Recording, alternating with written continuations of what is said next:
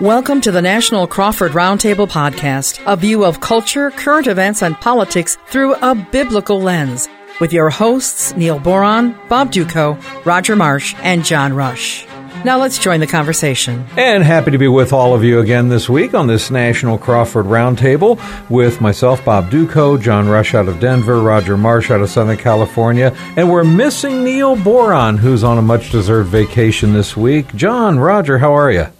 Good morning. Doing well, Bob. How are you? Oh, very good, very good. Always good talking with you guys. And so, well, here we are. It's um, it's July Fourth week, of course, Independence Day coming up, and so for this week's podcast, we're going to pretty much talk, you know, all things America, a lot of different things about America, the founding of this nation, uh, and many different aspects of this that we want to discuss. But one of the things I'm kind of curious about guys, I want to get your take on this.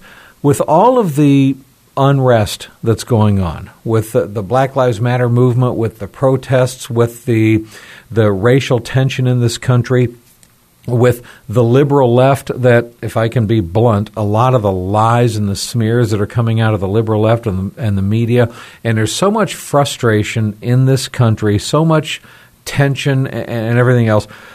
I, I wonder how patriotism is holding up in this land because I you know I look at my neighborhood, the subdivision I live in. You can drive around my subdivision. There's one house, one house in my entire subdivision that has an American flag proudly waving out in front of it, and it's my house.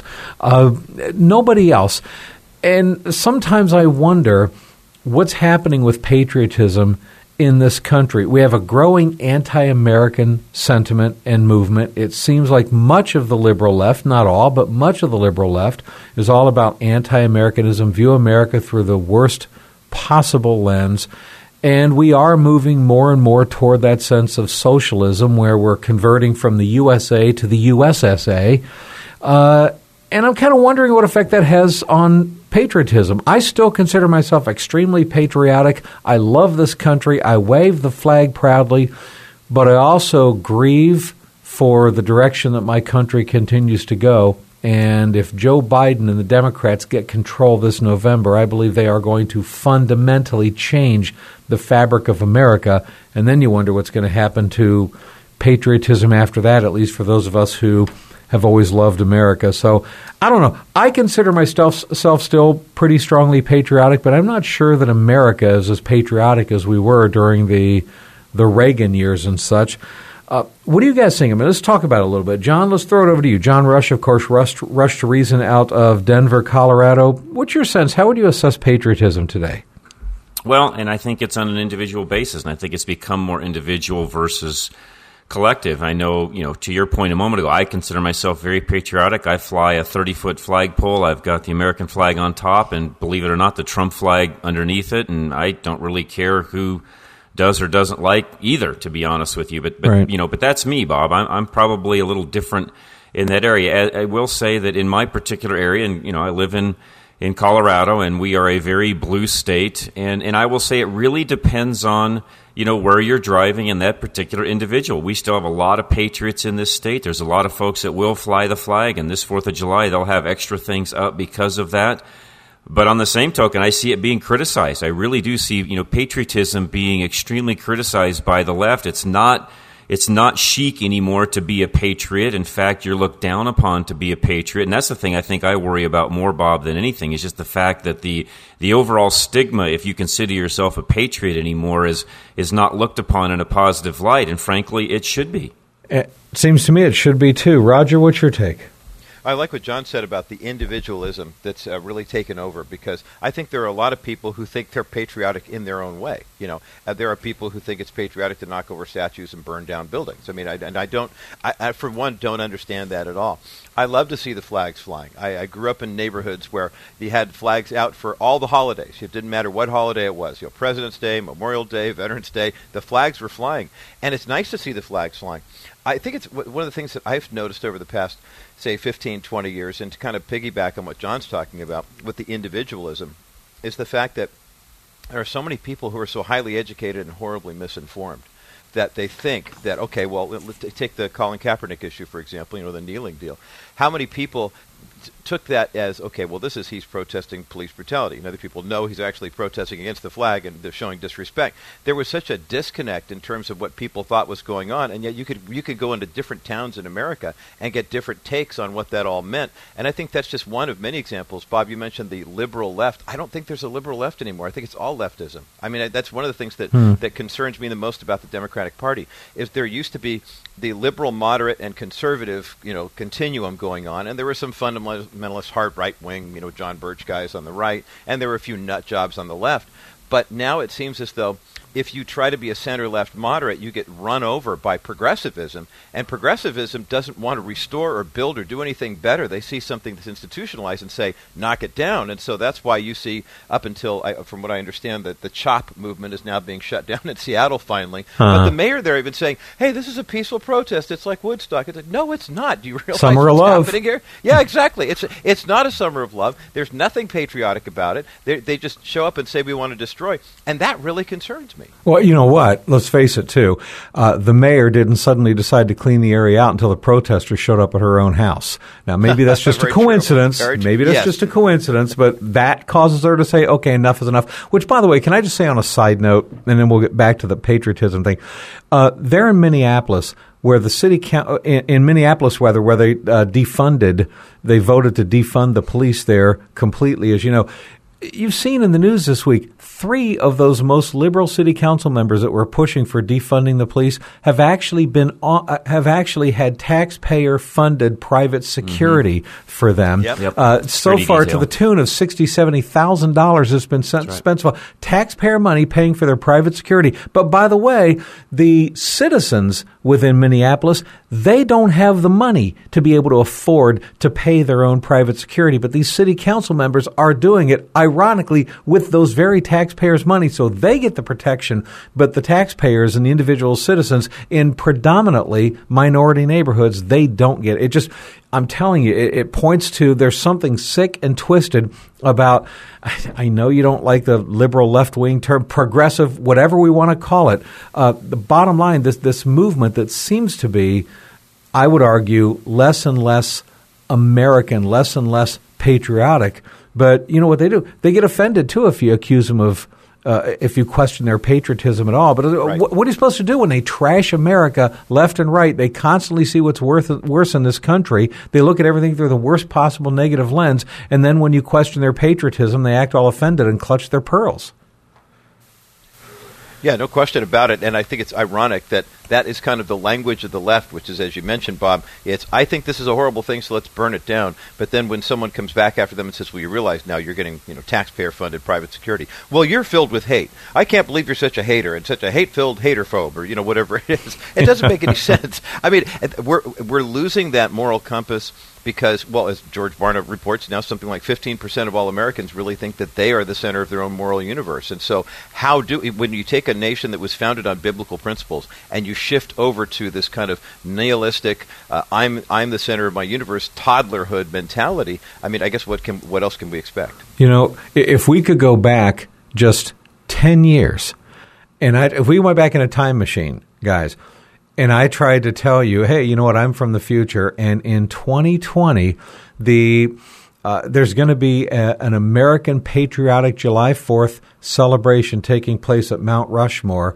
And there's going to be a tweet, not from some obscure blogger working out of his mom's basement in his underwear. No, from the official Democratic Party itself, the DNC, that trashes that as uh, celebrating white supremacy before finally being shamed into deleting the tweet. Uh, that now suddenly Mount Rushmore is something that's a celebration of white supremacy and something negative that's inappropriate for us to have a fireworks display in celebrating Fourth of July. I don't think anybody would have believed me 10 years ago, John, if we'd have had that conversation. But guess what? That's where we are right now. This is how, how hateful toward anything American or patriotic or flag waving we've become in this country. Yeah, and, and it's by design, Bob. And no, to your point, ten years ago, fifteen years ago, I'm, I'm sure even five years ago, you yeah. would have even you've even thought that. We wouldn't have to go back that far in time to to you know to look at this and have the same the same synopsis. And and again, to your point a moment ago, uh, this is I believe this is by design. You know, it's it's no longer the USA, it's the USSA, and that's exactly right. what the other side wants. I've had discussions. excuse me, I have discussions on. You know, my personal Facebook page over some of these things where, you know, the, the left will criticize us for our you know our our belief system, our Christianity that holds patriotism so high, and the fact that you know I'm a white uh, you know, middle-aged American, you know, white male middle-aged American, you know, goes into all of that, and it always comes up. And I'm so tired, Bob and Roger, both of being criticized for being white. I, you know, I was born this way. I did not have any choice in the skin color that is on my body, no more than a, a black person, an Asian person, or a Spanish person has that choice. I, I really am just, I'm getting so fed up with this mantra of skin color matters, when in fact they're the ones trying to make it, it you know, they, they claim to make it not matter, but the reality, guys, is they're making it matter more now than it ever has in the past. I know. Well, you know what? L'Oreal Cosmetic company is doing away with uh, the terms whitening, whiteness, uh, whiteness, whitening, right. lightening, uh, right. skin tones to lighten skin and whatever. So L'Oreal is doing away with that. However, CVS stores are going to start selling men's cosmetics because, after yep. all, guys, it's time for us to start wearing rouge and eyeshadow. Uh, it is a crazy Twilight Zone world that we live in. But listen, hang on a second because I got to take a short break and we'll pick it up from there in a couple of minutes more uh, with uh, John Rush and Roger Marsh and myself, Bob Dutko, as we continue this National Crawford Roundtable. Be transformed by the Word of God with Alistair Begg and Truth for Life. Every weekday, Alistair Begg teaches the Bible through in depth, verse by verse attention to the Word of God. You can listen to Truth for Life on your local Crawford broadcasting station or listen online at truthforlife.org. Please support this important ministry with your donations at the truthforlife.org website or by calling 888-588-7884 and be sure to let them know you heard about Truth for Life from the National Crawford Roundtable podcast. Continuing the National Crawford Roundtable with myself, Bob Dutko out of Detroit, Roger Marsh out of the People's Republic of California, John Rush out of Denver. Uh, we're missing Neil Boron this week, who is on vacation as we uh, snicker behind his back about him. But uh, talking about, of course, with July 4th this weekend and uh, patriotism and Americanism and such. I want to throw something out to you guys. I, I, may have brought this up in a previous podcast. I can't remember, but I'm curious to get your take on it. Uh, the anti-Americanism and uh, how so much of the criticism of America seems to be on the political left, the political progressive side of things. Uh, I would love to see somebody do an experiment sometime. Now, we all remember the Rorschach test where you show somebody ink blots and it's like what do you see and one person says i see a butterfly and another person says i see a bat you know and it reveals something about your personalities theoretically based on what you see i submit to you if we had a room with a hundred people in that room we didn't ask them political affiliation we just grabbed a hundred random people and put them in a room and did the rorschach test but instead of showing them an ink blot we showed them an image of the American flag and said, I want you to just blurt out the first word that comes to your mind. Right? You'd have people in that room that would say positive things like uh, liberty, freedom, independence, you know, whatever. You'd also have people that would throw out pejoratives, fascist, totalitarian, oppressive, and such. So once we collect all 100 words that were thrown out, then I'd love to sit, uh, look at the political affiliation of each of those people. And I would be willing to bet that 99% of every negative first word knee jerk reaction to the flag came from somebody who's a Biden supporter, a registered Democrat, somebody who's on the political left, politically progressive, or whatever. Uh, it seems to me that something like that, if that's true, and I'd be willing to bet money that that would be true if anybody did that test, uh, it seems to me that that's something that liberals or Democrats, especially so called evangelical left Christians, they need to examine the political party that they continue to support and ask themselves, Am I really, truly patriotic? Do I really, truly love America? Or do I just look at America through the worst possible lens in all things? That to me is a troubling trend that I see growing more and more uh, in this country. John, I'd love to get your take on that.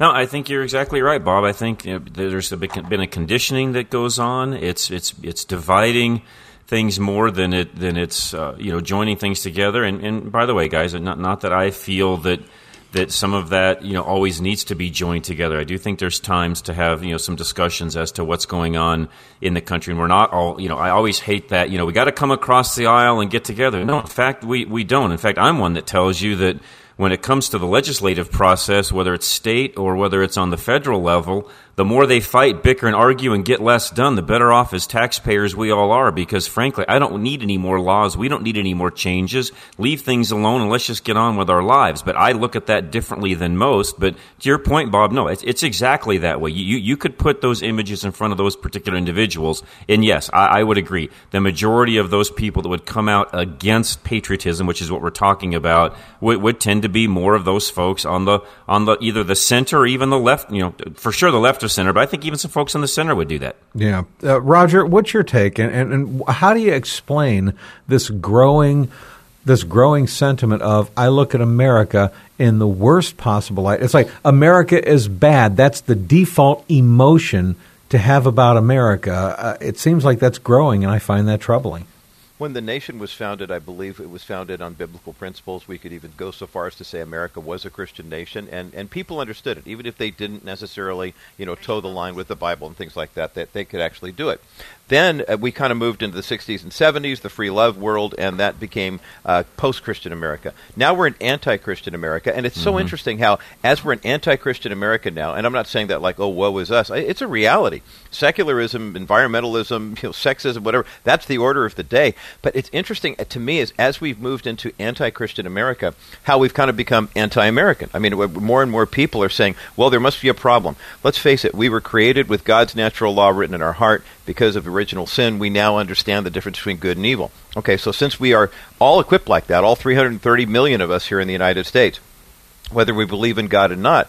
Now we come at this say, okay, well, there's good in the world and there's evil in the world, and if I think I'm the center of goodness and there's something wrong, well, who, who, who's against me? Okay, well, it must be the government because I don't like Donald Trump, so I hate America, or it must be the, our nation's past sins. Okay, so uh, that's what I'm mad at, and and so it becomes very unobjective. It becomes very subjective. But people are driving for this the same thing that we were all created for, which is to know the difference between good and evil, to punish the evil, and to celebrate the good. The problem, though, is now they're, you know, what, what, Scripture says, you know, woe to those who call good evil and evil good. That's the time we're living in right now, and so it's it's it's it's confusing. And one of the things I want to commend you guys for um, with your programs, and I know we try to do this at the bottom line too, is to have vo- opposing viewpoints on, so we can weigh and measure both things. I mean, it's uh, too often the silo, you know, echo chamber of we we just you know breathe in our own air all the time really gets it, it breeds this kind of contempt. The fact that we're willing to take our programs and say, okay, let's open it up for conversation on opposing views, I think is actually very healthy. And I, w-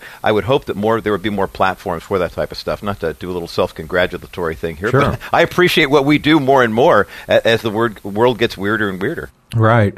You know, when we when we look at America and we see America as a good force in the world first, we don't consider America perfect, of course not. Uh, we know that. We know there are past sins in this country. There are current sins in this country. Current sins, yes. Yeah, exactly. So America's not a perfect nation. Nobody suggests that. Uh, but to me, there's a difference between looking at America as primarily good with flaws as opposed to looking at America as primarily bad with some good points. And it seems like much more of the, the, the, left wing and the progressive movement in this country sees America through that default negative lens. Well, I can find some good things, but the primary uh, perception of America is negative. Uh, I look at it just the opposite. I know we all do. But that doesn't mean that we completely sweep under the rug the problems with America, the warts. And so let's not. talk about how do we contextualize America's past sins? I, I mean, how do we, because there are some people that say, how can you call America good when America had slavery, when America had Jim Crow, when America broke treaties with the Native Americans as we did, uh, the, the kind of ugly things that we've done, that's like saying, and here's how some people say it, okay, you know, that's like saying, well, Adolf Hitler was good. Yeah, he did the bad things in the Holocaust, but look at how he rebuilt the, the economy of Germany and the infrastructure and uh, blah, blah, blah. It's like, uh, no. So, uh, how do we properly contextualize the sins of America and still recognize America as primarily in a default good. How would you guys tend to to answer that. Yeah, yeah, and by the way, Bob, great question. I know we need to take a break though, real quick. Let's do that real fast. You're listening to the Cro- the National Crawford Roundtable. Learn how to walk the narrow path with Steve Gregg. With over 40 years of studying the Bible, Steve Gregg is passionate about teaching you how to apply scriptural wisdom to every aspect of your life. Listen to The Narrow Path on your local Crawford broadcasting station or online at thenarrowpath.com. The Narrow Path is 100% listener supported. Please keep this vital ministry going with your generous financial support and let them know you heard about the Narrow Path on the National Crawford Roundtable podcast. And we're back, National Crawford Roundtable. Neil is on vacation this week. Myself, Roger, Bob Dutko, And, and Bob, great question. And, you know, how do we? Well, and, and I think uh, Roger, would love to get your opinion as well, but I think, Bob, you do it just like we would do our own human selves. I mean, our, our own spiritual lives. I mean, none of us. I know. I know myself. I'm not perfect. I still make mistakes on a daily basis. You know, my my selfish, you know, uh, uh, tendencies tend to come up just like all humans do. And I think that's really what we're talking about now as a country. Is we've got a lot of selfish individuals that are looking at things in their own lens versus the lens of a country. And how does a country go back and look at the things they did in the past and their past sins? And then reconcile those. And guys, I, I think we do that on an ongoing basis. That's why we're no longer a nation of slavery. We're no longer a nation under Jim Crow. We no longer have those same things that we do. We are a very giving nation. Let's face it, guys, and this is one of the first things I would use to combat anybody that would say that, you know, we are the, the, the, the you know, the ogres of a nation that's just out to defeat the world. The reality is if we wanted to defeat the world, guys, we could have done that a long time ago. We literally could be the world power that most countries want to be. That's what Adolf Hitler's yep. goal was, hmm. was to rule the entire world. And we as a nation, we could have done that time and time and time again. We have the the fortitude, the manpower, the, the firepower to do exactly that. And we could have done that, but yet we don't. We choose to go into countries and help them regain their democracy or their independence. And then we turn things back over to them. We've done that time and time and time again at the sacrifice, by the way, as, of us as taxpayers making that happen, writing those checks. I mean, we do things, guys, on a daily basis that, that maybe aren't necessarily a penance for our past sins, but, but if you look at what we today do as a country as a whole, are we perfect? No, but we are still the most benevolent country on the face of the earth and probably has been in all of history. How, how do you reconcile with that, guys? You know, that's such a great point. I, as you were talking about that, I was thinking about even during World War II. Okay, when we decimated Japan, what did we do afterward? We spent billions Rebuilt of it. dollars helping them rebuild. So right. you know, we could have conquered them. And, okay? and, by the way, real quick, guys, not only Bob did we rebuild it, we built it in a way to where we decimated some of our own economy in the process yeah. of rebuilding it. Look, um, I came out of the car world, and the Japanese cars were so much better because you know Japan had brand new plants to work out of that we built for them after World War II. Yeah, with our at our economic with expense, our dollars, exactly our taxpayer dollars, and at the expense of the competition to our own That's auto right. industry in this country. No, That's but right. you're right. This is what America does. We destroy Japan, and rather than planting a flag and making it a new state of the United States, we say, here's your country back, and we're going to give of ourselves to rebuild you. Uh, we're going to say, we did the same thing in Germany. We did, I mean, this is what our attitude is. And even in the, the Middle East wars that, that we have had, Iraq and Afghanistan, and I know there's debate and question about them, but even there, our philosophy has been look, we're not going to try to even westernize, let alone Christianize your countries. We're going to give them back to you and let you run them in your Muslim, uh, the, the right. way that you want to. Uh, and we can debate the, the, the wisdom of some of the decisions we made. Okay, fine. But that's been America's philosophy. And by the way, on top of all of that, Take any disaster in the world, any disaster, who's first on the line to say, eat whether you're a friend, whether you're an, uh, an ally, or whether you're a foe, what can we do to help? How can we serve not only at the governmental level, but the private level, the church level, certainly here in America? I believe that we are an overall force for good in the world. Mm-hmm. And uh, frankly, I think that that ought to be recognized way more than it is. And, and it does make my eye twitch a little bit when I see some of these progressive leftists in this country who are constantly trashing this nation. I'm going to take a knee during the national anthem because I'm, I'm so offended by this country. You know what? Uh, you know what? Get up if and you're stand offended, up leave. and salute. Yeah, you know what? There's That's not a better feeling. way to put it. Then go. All right? Then go. If this country is so horrible, find some other country that gives you more freedom and liberty than you have in this country. I'm not saying they The don't have a right. isn't.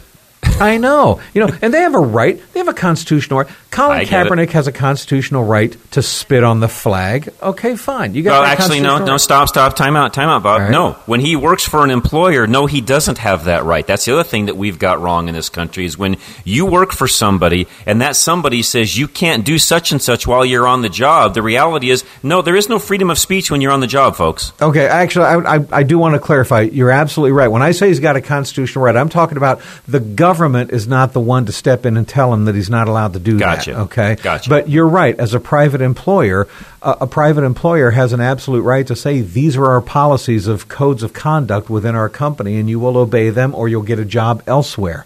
Uh, there's nothing wrong with doing that. But constitutionally. You have the right, you have the freedom That's of speech. You can spit on the flag if you want to, a- Yep. as it relates to the government. So go ahead and do that. But the rest of us, I believe, also have that right to say, you know something, we're sick and tired of you disrespecting this country and then insulting our intelligence by claiming that your protest has nothing to do with the flag or anti patriotism. I find it absurd. So, but uh, I know we got to take a break here in uh, just about a minute. But Roger, I'd love to get your take on all of that too. Well, it's a it, it- it's a tough thing to answer in 60 seconds, but I think one of the things I would I do Uh-huh. Yeah, wrap it all up in ten seconds and Sure, make it no really problem. compelling. Well, that's why they call the program the bottom line. We just right right to the heart. Um, one thing I did want to uh, point out, though, and to your point about uh, you know Japan and things like that, the, the, I think the difference between us coming in and nation making versus you know doing what happened in, at the end of World War II is we needed to defeat Japan so we could restore world order. And in defeating them, of course, then we would show up and say, now we're going to help you rebuild. But you got out of line and we had to bring you back in line. After the 9 11 attacks, if you wonder how important the United States is to the world economy, look at all the world leaders who came in and said, oh my gosh, an attack on America is an attack on the world. We've got to make sure the United States is safe. I mean, uh, the, the showing of outpouring of support from uh, the different nation states was so encouraging after 9 11. I think the answer to that question, if we've just been discussing, is yes, the United States is important. And I would dare say the greatest experiment in government in the history of mankind. But Yeah. we can talk more about this on the other half of this podcast. Absolutely. And we are going to continue the second half of this podcast coming up next. Remember, uh, folks, you can listen to us by going to Apple Podcast. Okay, go ahead and subscribe. We'd love for you to review the uh, podcast and give us a nice five star review. We'll gladly take it. Uh, you can listen on Stitcher and more. You can also go to Crawford.live. That's Crawford.live. Live, and we'll continue the second half of this National Crawford Roundtable podcast online next. This has been a Crawford Broadcasting production. Continuing the second half of the National Crawford Roundtable podcast with myself, Bob Dutko, the Bob Dutko Show out of Detroit, Roger Marsh, the bottom line out of the People's Republic of California, John Rush, Rush to Reason out of Denver, Colorado. Uh, we're missing Neil Boron this week. Neil Boron live out of Buffalo, New York. He's on a much deserved vacation. And with this being Independence Day week, July 4th on Saturday, we're talking all things America, patriotism, and, and how we properly understand uh, the the the role of America in the world, and, and how we would assess our patriotism. You know, guys, I, I want to ask you about one of the other things we see going on around the country.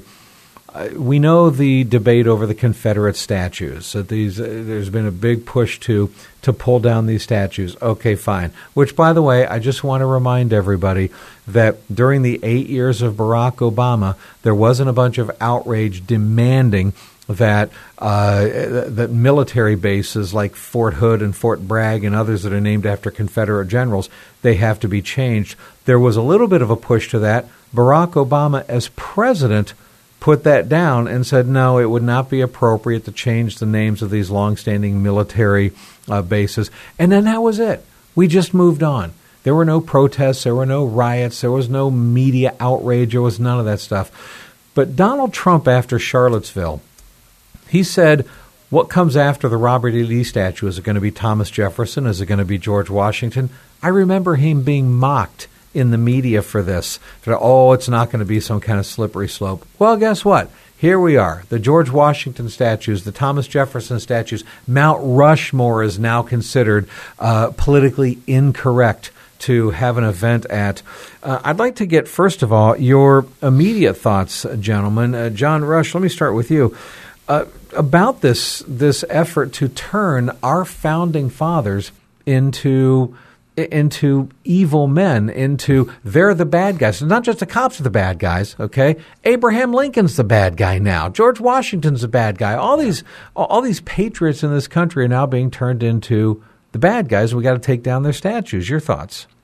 And they're not bad guys. Did they have faults like all of us have faults? Of course they did, guys. I mean, if you go back in time and look at the uh, you know each individual and and I think the thing that we need to you know I am one and I've always said are these guys gods Absolutely not. Are they idols? Should we idolize them? Absolutely not. They were regular old men and women, just like the three of us are. They had faults, but they also had great vision, and I believe you know, God inspired vision because there's no way you would create a country like ours without some God given, you know, the divineness there in listening to Him in that world. And I know there's a lot of people out there that would argue with me on that, but trust me, folks, when you look at the way our country is set up with equal representation, it's a republic, not a democracy. We can go through all of those things, but the reality is no one would think of those things. In fact, George Washington himself could have been king. He could have been king right. of the United States. We could have had a different form of government, but he chose to not do that. He, he saw what the future of this country should look like, and they all did. And the other thing that I think that we do owe them, and again, not putting them up on a pedestal and saying they're perfect,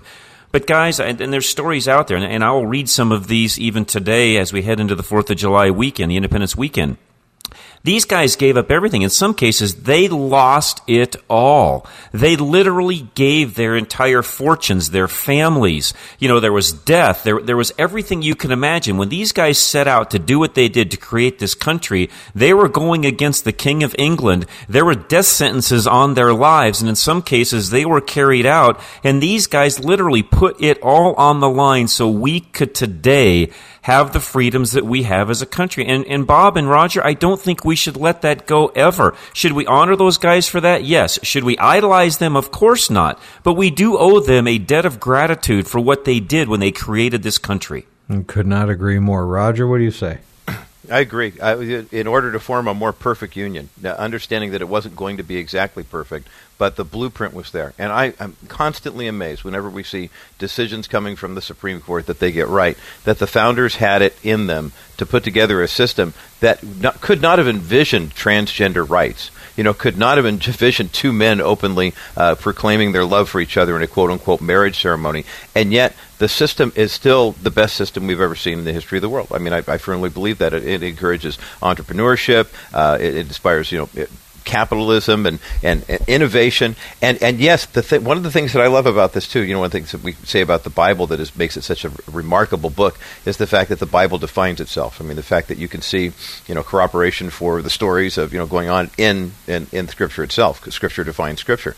The American experiment is remarkable in that when we have gotten it wrong, you know, slavery, for example, things of that mm-hmm. nature, we have a self correcting mechanism in there. And we've been able to right a lot of the past wrongs. I mean, it doesn't take away some of the sting, but what, what other nation? I mean, it, uh, ordinarily there would have been an uprising and a coup and, you know, some military intervention and governments get overthrown all the time. And yet we still have been able to keep our democratic republic, our constitutional republic. I mean, case in point, look at what's happening in Mississippi right now. Uh, to your point, Bob, about, you know, the taking down of statues and things. Mississippi, the final state in the Union that still has a Confederate logo in their flag.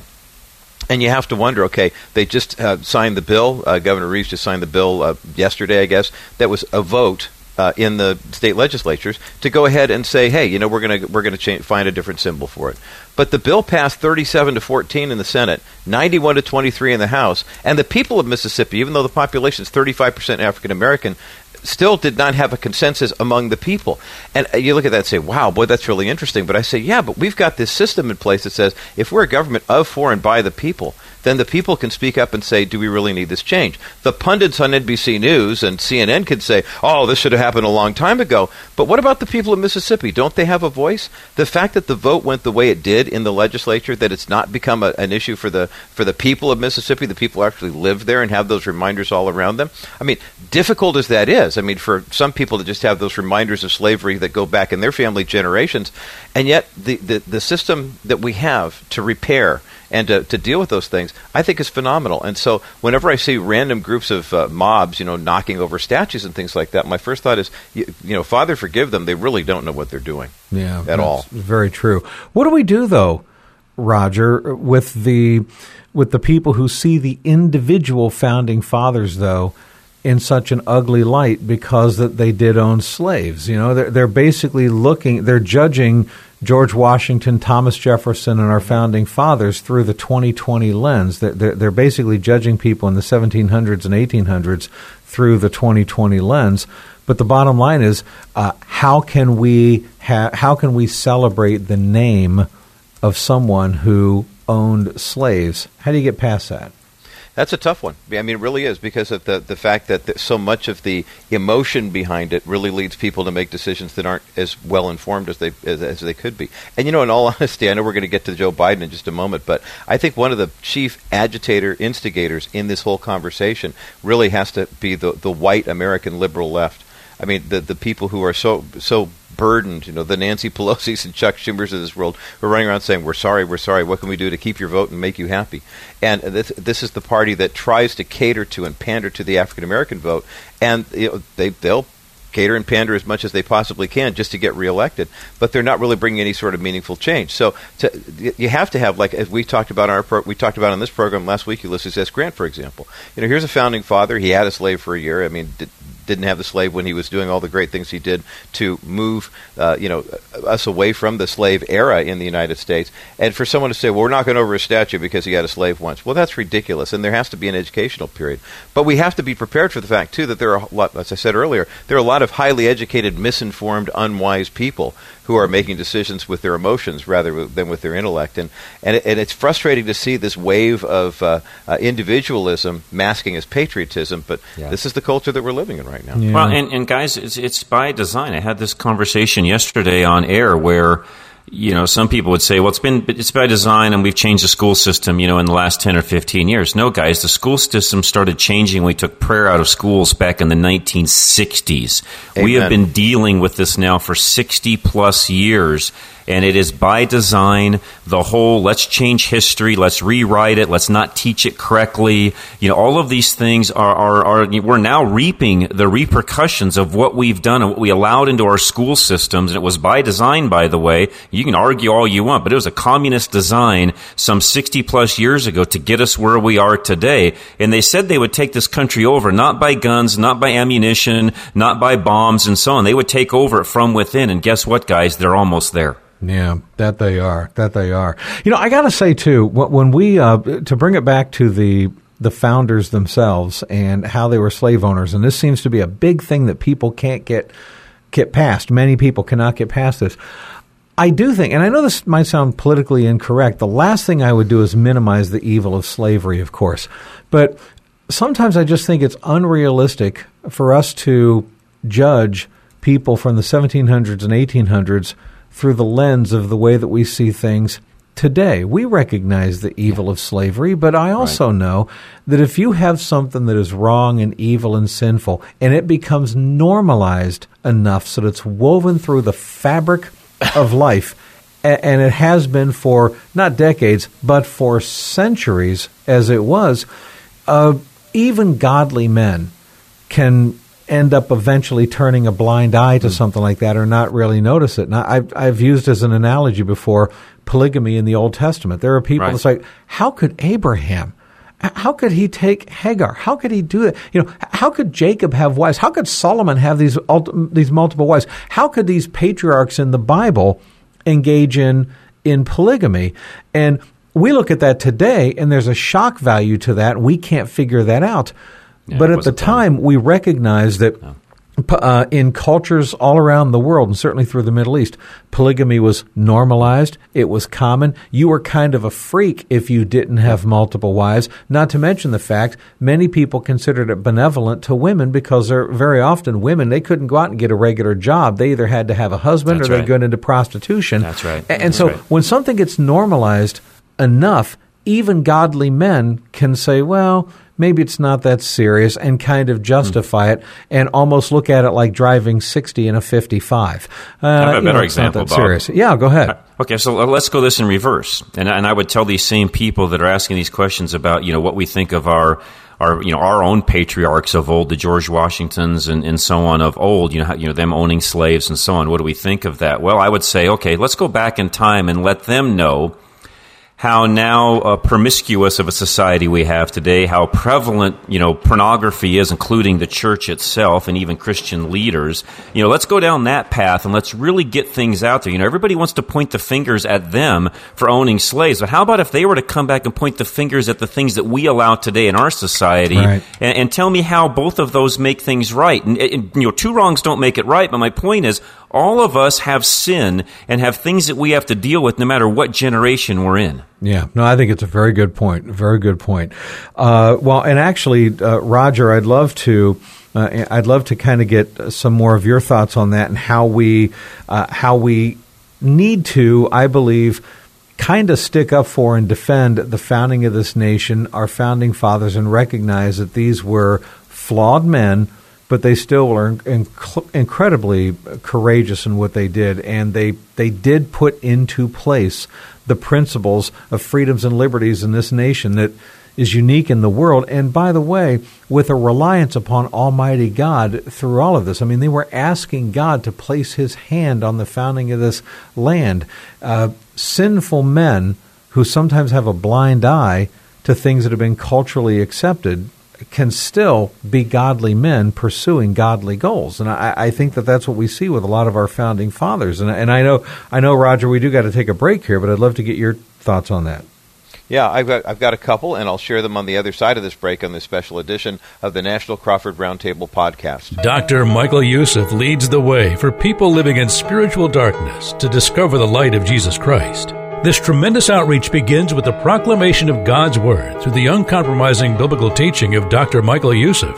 Leading the Way is here to equip and strengthen the church to stand strong and to advance the gospel in today's ever changing world. Listen to Leading the Way with Dr. Michael Youssef at ltw.org slash listen and be sure to mention you heard about their program on the National Crawford Roundtable podcast. Welcome back to the National Crawford Roundtable podcast, along with John Rush, Bob Dutko, myself, Roger Marsh, and the vacationing Neil Boron. And we're looking forward to having Neil back in his uh, studio next week to join us for another discussion. But this week, as we're talking about Independence Day coming up this weekend, and uh, everything you know that is so important to us as Americans, and and the idea that uh, the founding fathers are really getting a bad rap right now in uh, just everywhere, the media, classrooms, textbooks, universities, and whatnot, because of the fact that people are so focused on the slave issue, or for example, or you know whatever uh, you know misappropriations of uh, of other people's rights and, and belongings. And Bob, your point is, is so well taken. Oftentimes, what what is common is perceived as what is normal, and so you look around at the culture around it. Say there were. Uh, a whole group of grown men who sat around a room in Philadelphia, and as they stated the Declaration of Independence, wrote it out, and said, "This is what we're going to do," and declared American independence. They also said, "And we're also going to allow the owning of slaves," which that you know eh, cultural norm of the time. I mean, for for whatever reason, we look back on that now and say it's horrific. But John's point is excellent too. If they'd looked at the things that we're doing now, Right. I mean, I remember uh, the the horrible discovery through the National Religious Broadcasters Organization that whenever NRB would come into a town outside of like a major southern city, um, in you, in room pornography use would go up by forty percent. They loved having NRB come to their to their conventions because so many people were living that double life, and pastoral ministry is no exception. Um, I, I think we have. It starts with education, you know, first and foremost, and say, look at the signs of the times.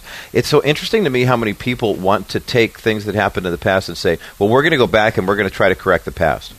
And and quite frankly, you can't. I mean, the past is the past. What happened happened. For good, bad, or otherwise, it happened. What we can do, I think, is we can learn from it and we can have conversations about it. And it's amazing to me in this culture that we live in right now. I think the, the term that gets used a lot is the cancel culture. You know, I'm going to win the argument, and if you don't agree with me, and if you don't make any sense to me, I'm just going to cut you off. There, I unfriended you. I, I'm not following you on social media. I won't have anything to do with you anymore. And that's the last thing we need in this culture is, is to cancel people out. To say, okay, well, George Washington owned slaves, so let's cancel him because everything else he did doesn't matter. Uh, it's ridiculous because it seems like leftism goes in the other direction where they're saying, okay, well, this guy has this laundry list of sins, but if he did one thing that we like, then he's a saint. And, and so that, that's just as dangerous. The, the idea that you can learn from people, that you can have conversations about what's happening, and say, okay, look, did the founding fathers were they perfect? No. Did they set together a really great system that we're still benefiting from today? Absolutely. But canceling them out simply because of one infraction that is the kind of cause du jour right now, I think it's dangerous for the, the nation because pretty soon it's 1984 and we're eliminating our rewriting our past and making it fit our current current and future state. Absolutely. Absolutely. I want to shift the conversation a little bit more toward a focus on the Christian heritage of uh, this nation uh, of America because this was absolutely woven into the founding of this land. Now, I understand there's a debate about, well, was America a quote unquote Christian nation? And people ask me that question, and I say, well, you know, it depends on how you define that. Uh, mm-hmm. Do you define Christian nation as that uh, we we established Christianity as the official religion of the nation in the way that Saudi Arabia establishes Islam as their official religion? If that's how you define it, then the answer is no. Uh, but if you define it as Christianity was woven into the fabric of this nation and a promotion and encouragement of all things Christian is something that was part of the makeup and the proper role of the federal government to encourage Christianity but not to require it. If that's how you define it, then absolutely we uh, we were a Christian nation. Uh, but this is something that it's so unfortunate. If you look in your average American history book in school, it's amazing the amount of censorship that exists in those books. Uh, the things about American history that kids today are just flat out not being taught. I mean, let's face it, most people have no clue that at the time the Constitution was ratified in 1787, the largest church in Washington, D.C., was the United States Capitol. It was converted to a church every Sunday morning. That's right, on Monday, where all the congressmen sat, the day before were the pews. And it wasn't just the U.S. Capitol building, it was the U.S. Treasury building, the War Department building, and the Supreme Court chambers were all overflow churches in Washington, D.C., and the United States Marine Corps Band served as the worship team in these churches every Sunday morning. Now, today, the ACLU, the Antichrist Liberals Union, would have a cow over something like that.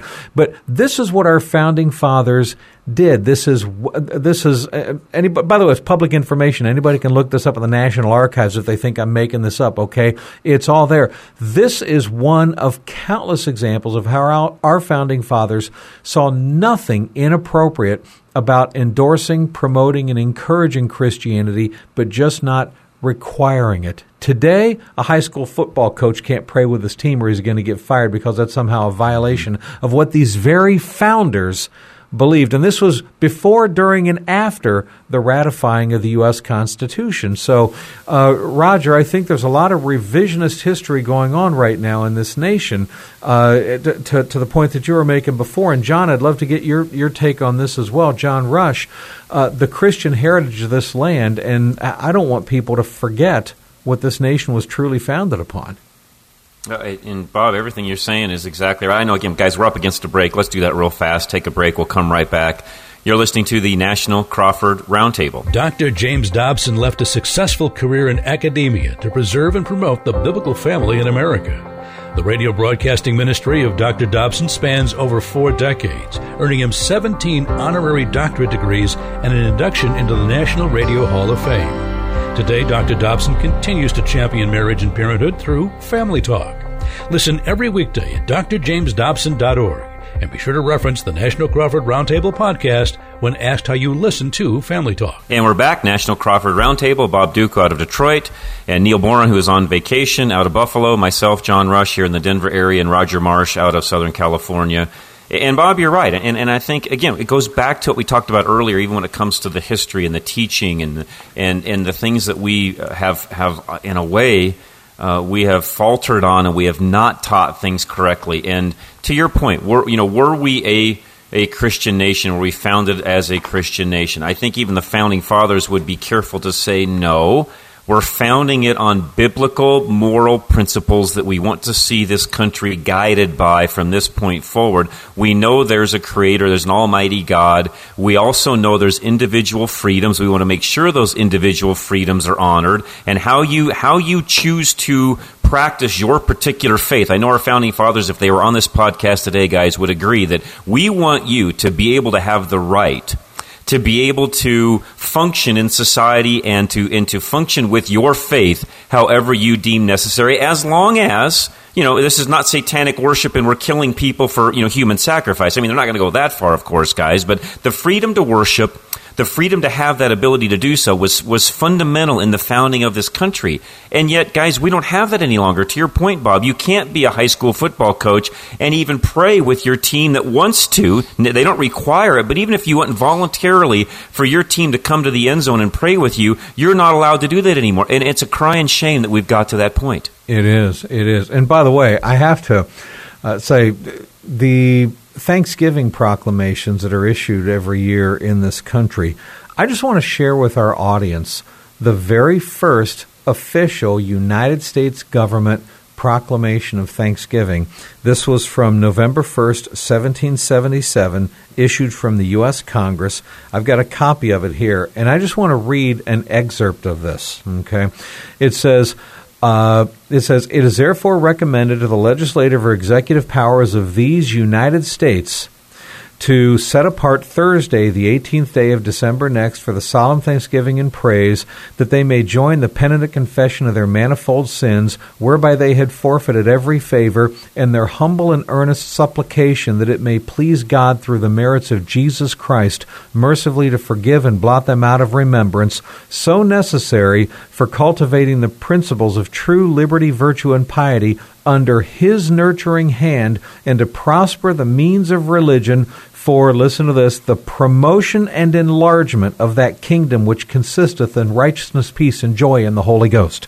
Okay? That's the United States Congress, their first official proclamation of thanksgiving.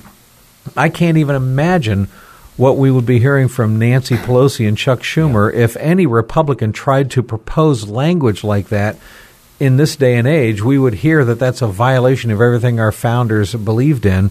But again, this is a matter of public information. It's documented in the National Archives. Anybody can look it up for themselves if they want to.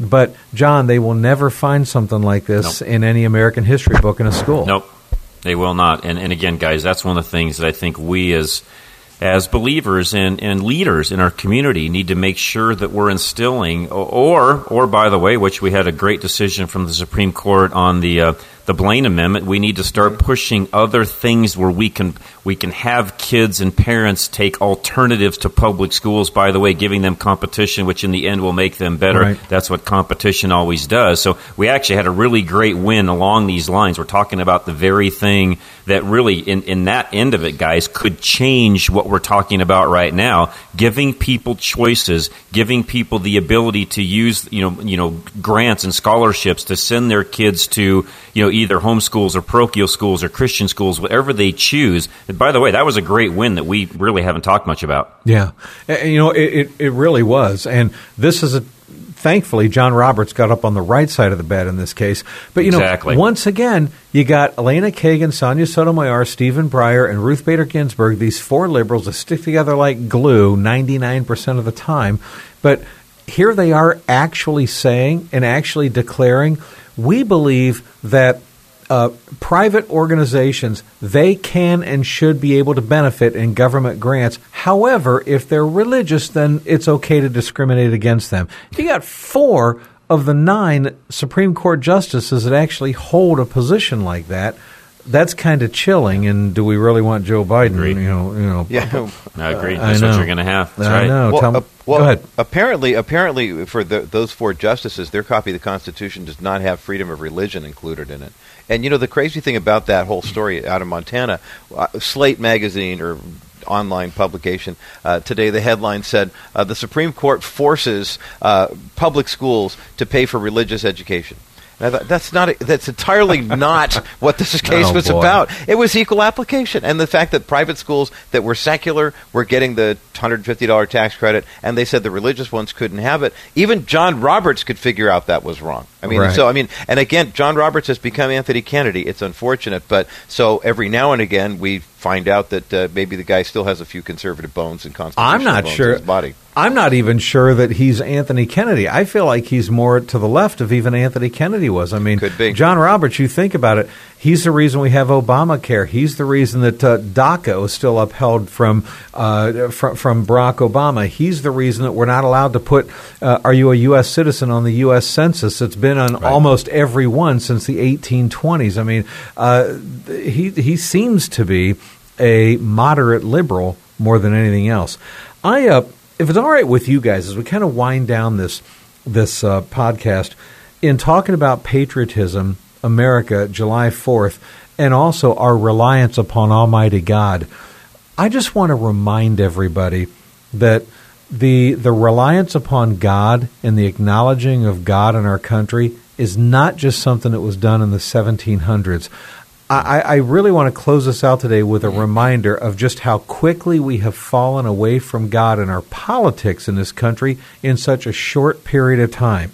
Uh, a lot of people don't know this, but when Ronald Reagan was president of the United States, 1983 was declared the entire year the year of the Bible. It was declared the year of the Bible. Uh, today we have the month of June being declared when a Democrat's president, lesbian, gay, bisexual, transgender Pride Month. But the entire year 1983 declared the year of the Bible, and I was looking at the language that Republicans and Democrats agreed to in 1982 to declare to give Ronald Reagan permission to declare the year of the Bible. And I wonder what would happen today if Republicans and Democrats debated declaring the Bible the Word of God. No one would today would agree to call the Bible the Word of God because, well, that's offensive to the Muslims. That's offensive to mm. atheists who don't believe that there's a God. But even the Democrats in the 1980s had no problem acknowledging that the Bible was the Word of God. I want to read to you one paragraph this is the official resolution, and this is a joint resolution of Congress, so it's House and Senate, Republicans and Democrats. They all agreed on this language. And here's what it says quote, Whereas the Bible, the Word of God, has made a unique contribution in shaping the United States as a distinctive and blessed nation of people. Whereas biblical teachings inspired concepts of civil government that are contained in our Declaration of Independence and the Constitution of the United States. Whereas that renewing our knowledge of and faith in God through holy scriptures can strengthen us as a nation and a people, now therefore be it resolved that the President is authorized and requested to designate 1983 as a national year of the Bible in recognition of both the formative influence the Bible has been for our nation and our national need to study and apply the teachings of the Holy Scriptures. Done this day, October 4th, 1982, joint resolution of Congress. I mean, my goodness, the House and the Senate and the Republicans and the Democrats all together said, yep, we can agree on this language. That's when Ronald Reagan was president. Uh, not 1700s, not the 1800s. My goodness, how far we have fallen, and this is that much more reason why the body of Christ needs to stand up and not only proclaim the truth of Jesus Christ, but also proclaim and declare what this nation, America, truly was founded upon and what she should still be Agreed. standing for today. said.